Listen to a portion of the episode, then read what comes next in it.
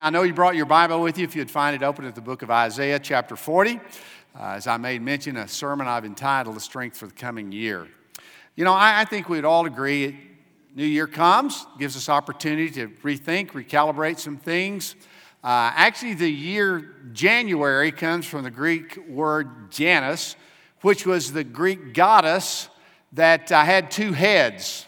This goddess had one head that looked backwards seeing where she had been, and then look forward to see where she was going. And so it is when we come to a new year, we find ourselves hopefully reflecting upon where we've been, and that experience has been a good teacher, and, uh, but also looking forward in anticipation about where we're headed, what we desire to accomplish. Uh, I don't know if you're a goal setter or not, but, uh, but Mary and I are. We always have. I, I set goals for the church as I pastored over the years, but also personal goals. And so we, we've got those wrapped up in about uh, seven goals apiece that we're hoping to accomplish spiritual goals, financial goals, physical goals, all of these things collectively that we believe would help us to stay on task to be the kind of people we want to be. I, I did read that, uh, that actually goal setting is not as popular as it once was. Uh, I, I, in this uh, uh article, it said that only 45% of people now make New Year's resolutions. Uh, where 10 or so years ago, it was about 88% of the people.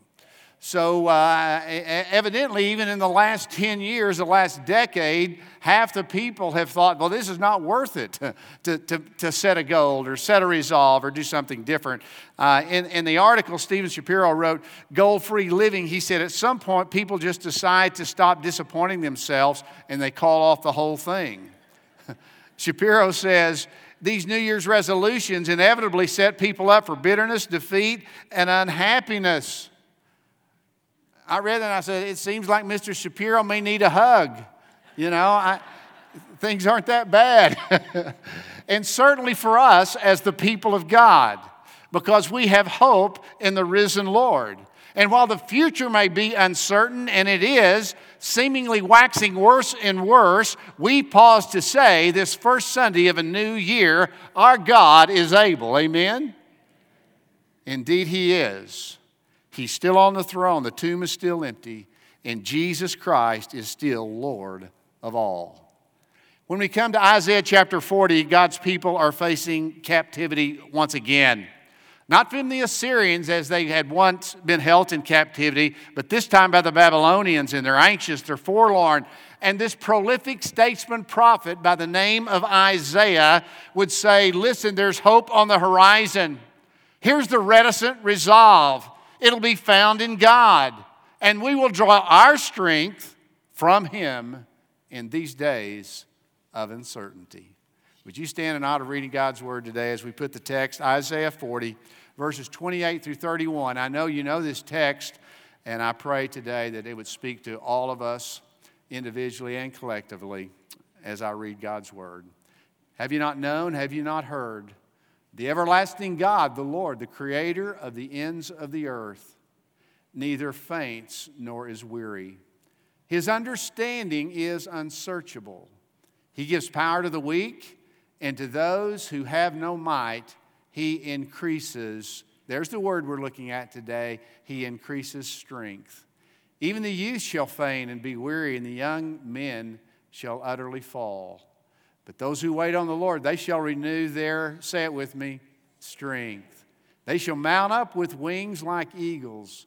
They shall run and not be weary, and they shall walk and not faint. Father, I pray today that we would find our strength in you. And Lord, I know most of us come to a new year and uh, we've, we've dealt with physical things that have uh, been challenges. And even as I looked at Tim up here giving the announcements, good to see him back, but I know it's been a hard year for him with all of the, the heart issues and surgeries. And I, I, I just pray for not only him, but many others who've dealt with chronic illness and, and issues and, and losing loved ones. Lord, life is hard, but we thank you that we do have a, a hope, a hope that's in our Savior. And in Him we find strength for today. And I pray as we open this familiar passage of Scripture that you, as only you can, would speak to our hearts and you would put us on a, a new path. You're, you're the giver of new life, you're the hope when hope seems not to be found. And so, Lord, take this time, set it apart for the glory of our Savior. We pray in His name. Amen. You may be seated. Three timeless truths I want you to see with me from this text of Scripture. I'm beginning under Roman numeral one, calling it the problems we face. The problems we face were the problems they were facing as well. As you remember, the book of Isaiah is divided into two sections. The first, first section goes through chapters 1 through 39 and then 40 through chapter 66. Those first 39 chapters speaks of Isaiah's ministry in Judah, a ministry that had gone for over 5 decades. And so while some prophetic careers last but a a snapshot of time, like Amos, that it was only a few days. Not so with Isaiah. Some 53 years he would be God's prophet there in Jerusalem. In chapter 40, we see, though, what's going on here, what's happened. And Isaiah is prophesying about this coming captivity in Babylon that's yet to occur. But the language really is in present tense reality. He says here in chapter 40, there seems to be an exhaustion by God's people. They're in need of comfort, of compassion, of consolation. And he relates three problems they're dealing with. And I would suggest to you, many of you here are dealing with these same three. The first one is fear. There seems to be a pervasive problem of fear. It's not surprising. God's people were rightfully dreading the thought of being exiled in a foreign land, ruled by a tyrant cut off from their homeland, and there was a dread, a fear of what the future might hold. Some of you this morning, not unlike them, are also living in fear. Oftentimes, we're fearful of things we have no control over, fearful of things that may never occur. But fear can be a crippling emotion. Ralph Waldo Emerson would write Fear defeats more people than any one thing in the whole world. I, I read that. Uh, we are born with two inherent fears one, the fear of falling, and the second is the fear of loud noises. But as we mature, there's more than two fears we deal with. There are phobias, and there's a myriad of fears in our life. It's been said that fear is a self imposed prison that will keep you from being all that God intends you to be. So, how do we deal with it? How do we come against it? Obviously, in faith, driven by God's unconditional love for each one of us. The antidote to this poison of fear is faith in God. Psalms 27 1 The Lord is the light and my salvation. Whom shall I fear? The Lord is the strength of my life. Of whom shall I be afraid? So let's make it our first resolve to quit living in fear. And, and, and, as I like to say, let's quit telling God how big our problems are and start telling our problems how big our God is. As someone rightfully used the analogy that fear knocked on my heart's door, but faith answered only to see that really was no one was there. Let's answer in faith. First, the problem of, of, uh, of fear. But secondly, it's fatigue. In verse 29, he talks about the weakness and how the might, uh, uh, the might will be depleted. Verse 30, how the youth faint and grow weary, and even the young men are going to fall. There's a fatigue that's pervasive, he's talking about. Winston Churchill would one time say, The world is being run by a lot of tired men. How true it is. I wonder if we got any tired people here today at Hoffmantown Church? Sure, we do. We get exhausted. And when we get exhausted exhausted, I would suggest to you any bravery, any ambition, any valor, or any virtue quickly subsides. Vince Lombardi would say one time fatigue makes cowards of us all. And it really does. Here, Isaiah says it's a universal problem. It affects the young and the old alike. It's no respecter of persons. Here's a correlation I've experienced.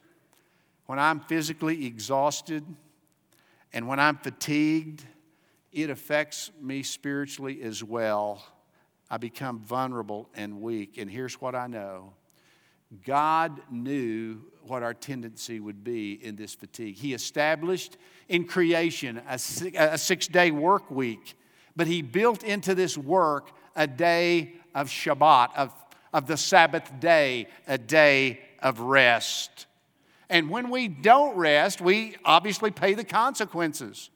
And you can mark it down. Weariness and fatigue are the ingredients for disaster in anyone's life. And here Isaiah talks about renewing our strength and overcoming our fatigue and exhaustion if we'll find strength in our God. His strength is happening through our weakness. First, it's fear, then it's fatigue. Let me suggest, thirdly, and applicable, and that is our familiarity. God's response in verse 28 is the rhetorical question in verse 27 Why do you say, O Jacob, and speak, O Israel? My way is hidden from the Lord, and my just claim is passed over by my God. Now, listen, these are God's covenant people that Isaiah is speaking to. Their existence, their salvation history, of course, is with Abraham, Isaac, and Jacob. And it seems it had become old news. Now they looked around without faith. Oh, they have a recollection of the great things that God had done, but they were taking it for granted because it's true. Familiarity does breed contempt. And there was a complacency and there was a gross indifference, and it can happen to you. Maybe it already has. God's word is preached, proclaimed, and you find yourself saying, I've heard that. So what? That's not new news. That's nothing, nothing different than, than I've heard proclaimed over the ages. And you preface everything you hear by saying, but. Yeah, I know that's true, but my circumstances are different. And rather than just making application of the truth that's being preached, you're always prefacing it by, by why that's not what you need to hear. I remember I had a deacon some years back that really told me about his own apathy, and he said this I don't care what you preach, I've heard it before. I can't leave learning anything new. To which I said, with that attitude, you can't expect to hear anything new. But you know what Jesus said? He who has ears, let him hear. And I'm telling you, if you come to church with apathy and indifference, if you come with such familiarity that it doesn't matter what clear message is proclaimed, you leave no different, then I'm telling you there is a problem. Let's not only hear the Word of God, let's heed the Word of God. And here's the truth of the matter is God's word is quick and powerful. It's living, it's alive, it's sharper than any two-edged sword, pierces even to the division of soul and spirit and the joints and the marrow, and is a discerner of the thoughts and the intents of the heart. Can I tell you, God sees our hearts. And He speaks to our hearts.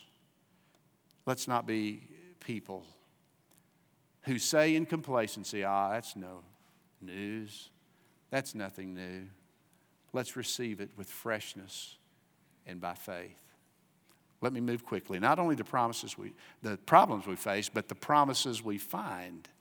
We find some promises here. In verse 28, Isaiah relates how God can be our strength, how God can be our sufficiency, how He uses the basis of God's nature, His character, His covenant, and how we can exchange our weakness, our weariness, our woefulness for His strength. And these three promises are related under A through his character. God's character. He mentions here the name of God, first declaring, Have you not heard? He is the everlasting God. From eternity past to eternity present, you are the God who was and is and is to come. And then he calls him the creator, the ends of the earth. And it's just a reminder that our God spoke a word and created a world and created the cosmos that we enjoy. And then he shaped from the dust of the ground and breathed into mankind the breath of life, and we become a living being. And all of the wondrous creation that we see on display speaks to the handiwork of God who created it all and desires to make himself known, not just through the special revelation of the Word of God, but through general revelation, and that is the handiwork that he puts on display before us. Paul wrote about that in Romans chapter 1 verse 20. For since the creation of the world, God's invisible attributes are clearly seen, being understood by the things that are made, even his eternal power and the Godhead, so that now men are without excuse. Men are without excuse. Not just because they haven't heard the word of God, but because God puts himself on display through his great creation. Psalms 90, verse 1 Lord, you have been our dwelling place throughout all generations. Before the mountains were born, you brought forth the whole world. From everlasting to everlasting, you are God. And the prophet wrote here, You are Elohim, you are El Shaddai, you are Yahweh. That, that, covenant name Yahweh is in the English Bible is where it's Lord in all caps. It's the sacred name of God. And you remember that it would not be pronounced by the rabbis, never pronounced. And even the scribes, when they wrote with the pen, when they were writing scripture, they no longer would use the same pen when they came to this sacred name. That term Yahweh means the self existent one. It's the name of God that he used to reveal himself to Moses at the burning bush.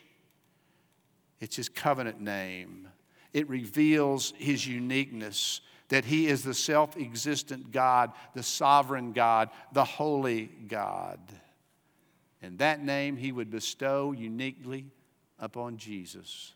For you shall call His name Jesus, for it means Yahweh is salvation.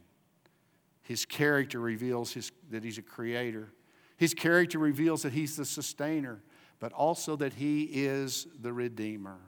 In Him, through Jesus, we have redemption through his blood, the forgiveness of sin, according to the grace of God. First, we see it in his character, these promises. Secondly, in his compassion.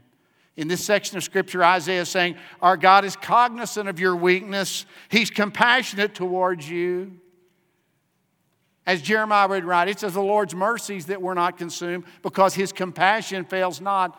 It is new every morning. As we sang a little earlier, great is his faithfulness.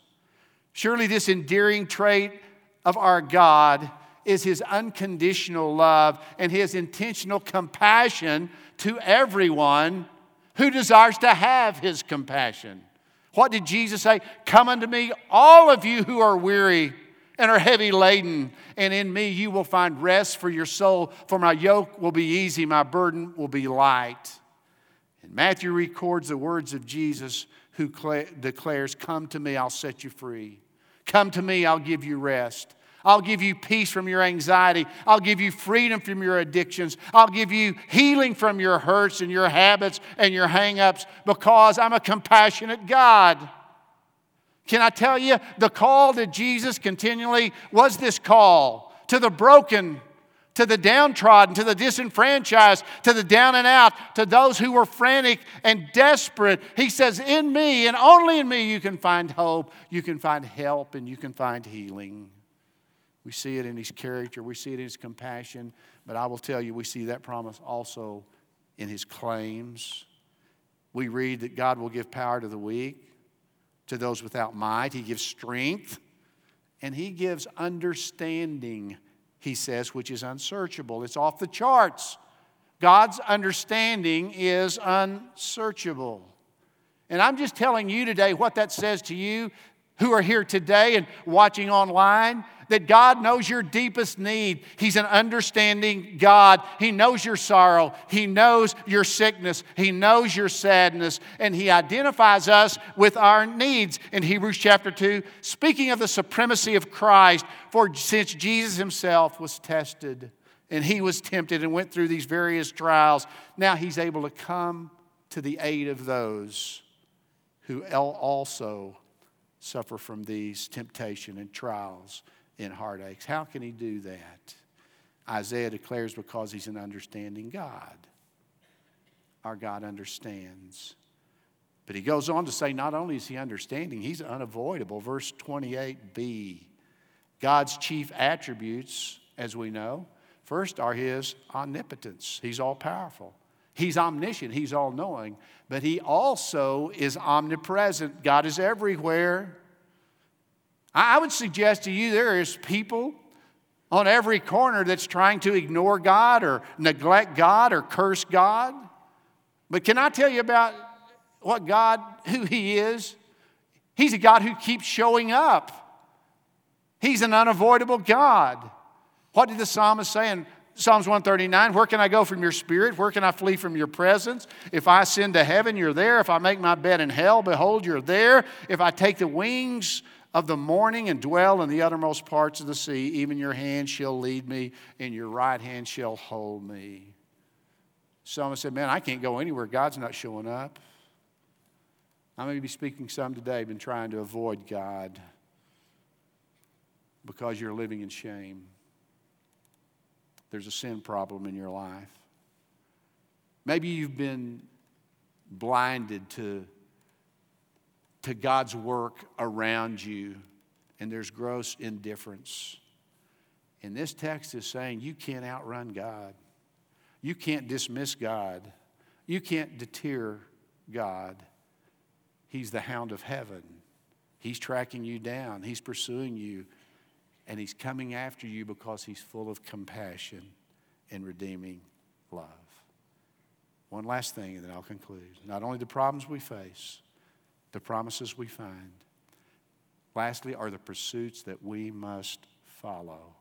Isaiah declares to all people of God that they can have renewed strength. There's a remedy for all of you who are facing exhaustion and fatigue and fear and failure. And then he mentions that it's going to underrate. Take some patience. You've got to wait on the Lord. Now, I'm just going to say in all transparency, this is every time this patience thing is brought up, it just flies right in my face. If you're wired like me, you you want to be on the run and do it and accomplish it as quick as possible having to wait is hard. But we're told here to wait on the Lord. If we want His strength for our weakness, we're going to have to make this transaction. And oftentimes that comes through waiting on Him. What does that mean? I, when, usually, when we think of waiting, we think of maybe going to the doctor and sitting in the waiting room. And which seems like an eternity before you ever get in there to see the doctor. And then you get in there and go to the examining room, and the waiting time just starts. but, but that's usually what we think of. But that's not what it's talking about in God's Word. It's not a matter of sitting with folded hands, empty mind, and passively yawning. If that were the case, we could get plenty of people signing up for waiting on God if it meant just doing nothing. But God is rarely calling us to do nothing. Could I tell you this? Here's what waiting on God is it's putting your faith into action, it's trusting, it's looking expectantly. It's about a readiness about us. And to do that, for me to do it and for you to do it, guess what? We're going to have the spirit have to have the spirit of God living in us. We know what the fruit of the spirit is, don't we? Yeah, love, joy, peace, what? Patience, goodness, kindness, gentleness, faithfulness, and self control. I usually move pretty fast through that patience thing. But I'm telling you, sometimes we just have to be patient in waiting on God. What does that mean? It means we're not going to run ahead of Him, nor are we going to lag behind Him. We're going to be guided by His Spirit. And sometimes that requires being patient. And then he speaks about the power. In verse 29 and verse 31, God's promising power to the weak, strength for the feeble, perseverance to those who are floundering. And he uses that word renew. It means to change. Actually, that word in the Hebrew Bible is used in Genesis and Judges, and it meant to change clothes. And that's what it's like in the Christian life in that sense. We're changing the old man is to be laid away, and the new man is found in Christ Jesus our Lord. We change clothes. We have a changed mind. And we change from wickedness to His righteousness, our sin for His salvation, our helplessness for His hope, our weakness for His strength. And then Isaiah uses the metaphor that we all know, and that is of an eagle, an emblematic picture of power and strength and, and prominence. But you may not know this about eagles. They're especially effective, not just when they glide through the sky on a beautiful day, but when they're found in a storm. I'm told that an eagle can see further, fly higher, and fly faster in a storm than any other time. Normally, they can fly up to 50 miles an hour, which is pretty incredible. But in a storm, they've been clocked flying as fast as 100 miles an hour. They rise above the storm, it seems, on eagle's wings. And that's the promise of God here. When storms and trials and difficulties overwhelm us, God will give us strength if we mount up on wings as eagles. He'll empower us to withstand the storms that we're facing. I'm going to preach on that next Sunday. Don't want to spend too much time right here. I want to speak about the trials indeed that we deal with. So we see it takes patience, takes the power of God at work in our life, and then he relates one last thing, and that is perseverance. Isaiah says, when God's power is our strength, we'll not grow weary, will not wear out, we will not faint because God's strength is going to be a wellspring within us, giving to us eternal life. So, yes, we have challenges that we look at as we look over the year to come that we indeed will deal with. But we who have made a commitment in our lives to Jesus Christ have to say, Yes, but I've got Jesus giving me the strength, the power, the endurance, the perseverance to stay with the commitment I've made. Because we cannot let our weariness and our, our, our, our own personal ability deflect us to living in the strength promised to us by God. And it is that transaction. It is taking off the old, putting on the new. And the old being this your weakness and putting on the cloak of strength. It happens by the grace of God and God's Spirit dwelling within us. I quit with this story. It's out of 1 Samuel chapter 30. I know you'll remember it. It's a wonderful story about King David and how he persevered through some troubled times. As you well know, the Amalekites were uh, always the warring nemesis of God's people, and they invaded a little village by the name of Ziklag and they burned down the village. They kidnapped the women and children and they carted them off. In verse 4, we find that David and his troops come back and they see what's happened to their city and what's happened to their children and their wives. And they weep until there's no more strength left to weep. And then verse 6 tells us that things were in such chaos and disarray that the troops began to come together and talk about stoning David as they were so bitter over the loss of their family and all that they had known there. But the text says this But David strengthened himself in the Lord. So, David, when things were unraveling, when it was totally coming apart, when there was a coup to take his own life, he found his strength in God. He mounted up on eagle's wings and in hot pursuit, you know the story, they overtake the Amalekites. They recapture their wives and their children that had been taken. How did he do it? Well, he was a great king, he was a mighty warrior. If you say that, you miss the point. He strengthened himself in the Lord. And that's really what I'm asking you to do this year regardless of your fatigue, your fear, or even certainly your familiarity. Will you remember this verse? A verse of hope. Now, unto him who is able to do exceedingly abundantly above all that we thought or asked, according to the power that works within you. To do that, it takes some patience. Sure, it does. Be patient. Wait on the Lord. He'll give you the power, He'll give you the perseverance. It's God's call for you, it's God's call for me. Let's find our strength in Him. Would you bow your heads with me today?